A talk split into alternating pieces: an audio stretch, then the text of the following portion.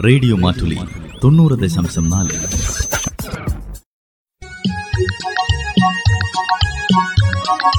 വനിതാ മാറ്റുലി.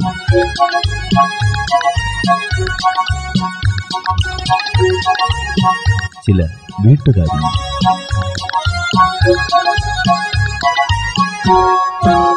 വനിതാ മാറ്റുലിയിൽ ഇന്ന് പെൺകരുത്തിന്റെ കയ്യൊപ്പുകൾ.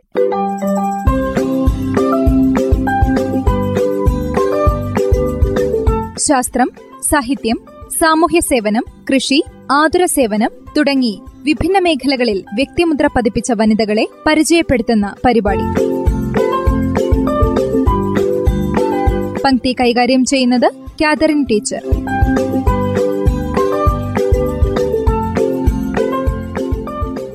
ലിസി ജോർജ്. അറിയാതെയെങ്കിലും ചെയ്ത തെറ്റിന് നിയമം വിധിച്ച കാരാഗ്രഹവാസത്തിനിടയിൽ പശ്ചാത്താപത്തിന്റെയും പ്രത്യാശയുടെയും സുഗന്ധമുള്ള കവിതകൾ എഴുതുന്ന വ്യത്യസ്തയായൊരു തടവുകാരിയാണ് ലിസി ജോർജ്. വയനാട് സുൽത്താൻ ബത്തേരി ചുള്ളിയോട് പുള്ളൂരൽ ജോർജിന്റെയും റോസക്കുട്ടിയുടെയും മകളാണ് നാൽപ്പത്തിമൂന്നുകാരിയായ ലിസി. അച്ഛൻ നേരത്തെ തന്നെ മരിച്ചതുകൊണ്ട് അമ്മ കൂലിപ്പണി ചെയ്താണ് അഞ്ചു പെണ്ണും ഒരാണും അടങ്ങുന്ന കുടുംബം പോറ്റി വളർത്തിയത്. പഠിക്കാൻ മിടുക്കിയായിരുന്നു ലിസി. എട്ടാം ക്ലാസ്സിൽ പഠിക്കുമ്പോൾ ലഘുനാടകങ്ങളും കഥാപ്രസംഗങ്ങളും എഴുതി അവതരിപ്പിച്ച് സമ്മാനങ്ങൾ വാരിക്കൂട്ടി മിടുക്കി. ഹൈസ്കൂളിനപ്പുറം പക്ഷേ പഠനം നീണ്ടില്ല. പ്രാരാബ്ദങ്ങളുടെ നടുവിൽ വിശപ്പിന് പ്രതീതിയുണ്ടാക്കാനുള്ള തിരക്കിൽ പഠനം ഉപേക്ഷിക്കേണ്ടി വന്നു. അങ്ങനെ വലിയ പ്രതീക്ഷകൾക്കിടമില്ലാത്ത മുന്നോട്ട് പോകുന്നതിനിടയിലാണ് വിവാഹം. പാലക്കാട്ടുകാരനായ ശശിയെ പ്രണയിച്ചാണ് വിവാഹം ചെയ്തത്. ഡിമാൻഡുകൾ ഒന്നുമില്ലാതിരുന്നതിനാൽ വീട്ടുകാരും എതിർത്തില്ല. പുതിയ പ്രതീക്ഷകളുമായി പാലക്കാട്ടേക്കുള്ള കുടിമാറ്റം. സന്തോഷം നിറഞ്ഞ നാളുകൾ. അത് വളരെ പെട്ടെന്ന് അവസാനിച്ചു.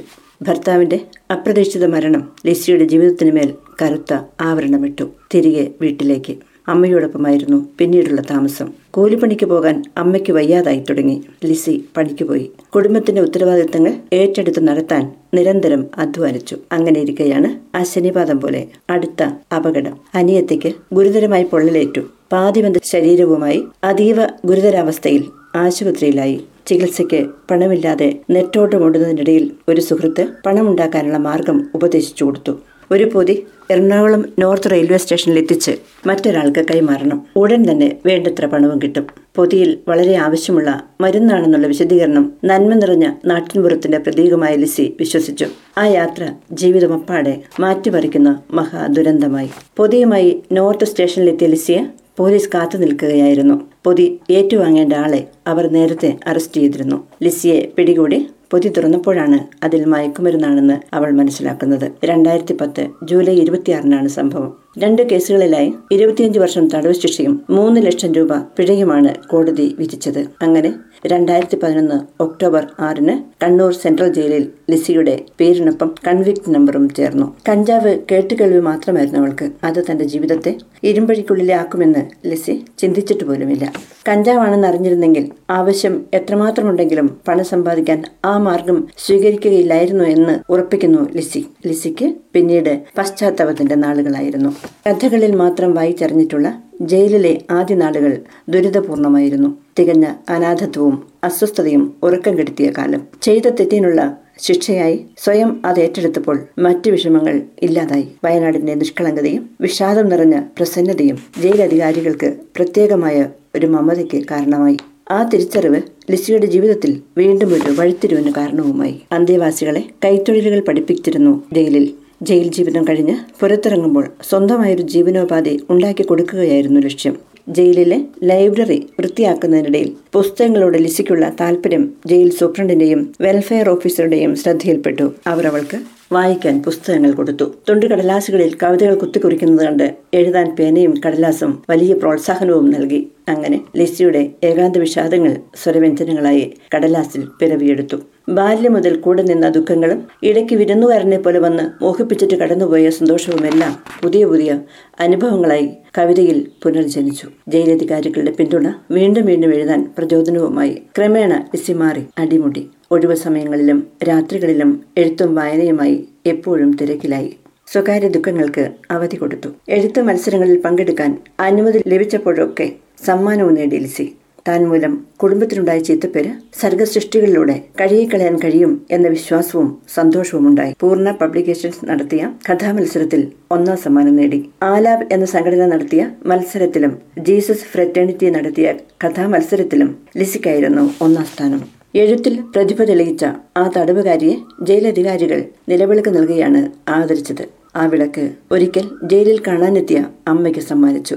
മാധ്യമങ്ങളിലെ വാർത്തകൾ ശ്രദ്ധിച്ചാണ് കൊക്കോപ്പള്ളി public relations M D Subin Mananthavady ലിസിയെ കാണാനെത്തുന്നത്. അങ്ങനെയാണ് അവരുടെ എഴുത്തും അനുഭവങ്ങളും സമാഹരിച്ച് പുസ്തകമാക്കിയത്. കുറ്റവാളിയിൽ നിന്നും എഴുത്തുകാരിയിലേക്ക് എന്ന ശീർഷകത്തിൽ. ഗ്രന്ഥകാരിയായ ആദ്യ വനിതാ തടവുകാരി എന്ന വിശേഷണം സ്വന്തമായെങ്കിലും കൊറോണയും മറ്റ് സാങ്കേതിക തടസ്സങ്ങളും കൊണ്ട് പുസ്തകം വായനക്കാരിലെത്താൻ വൈകുന്നതിൽ ലിസിക്ക് ദുഃഖമുണ്ട്.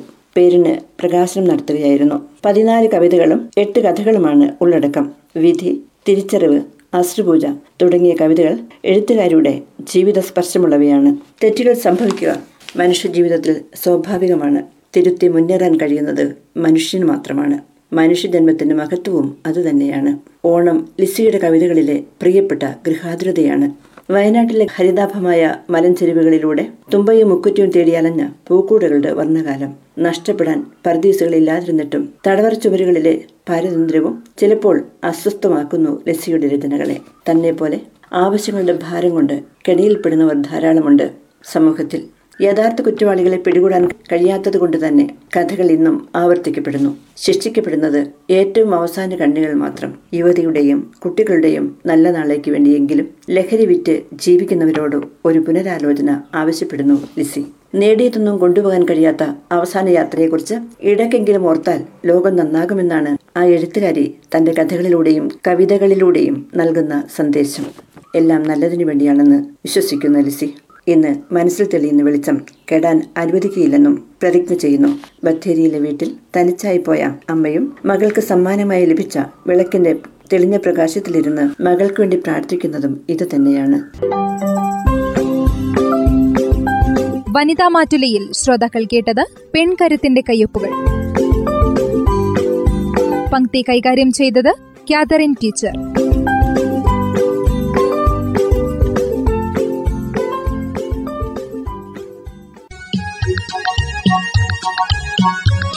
വനിതാ മാറ്റുലി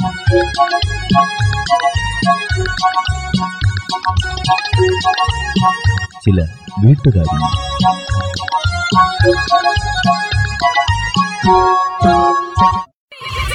റേഡിയോ മാറ്റുലി തൊണ്ണൂറ് ദശാംശം നാല്.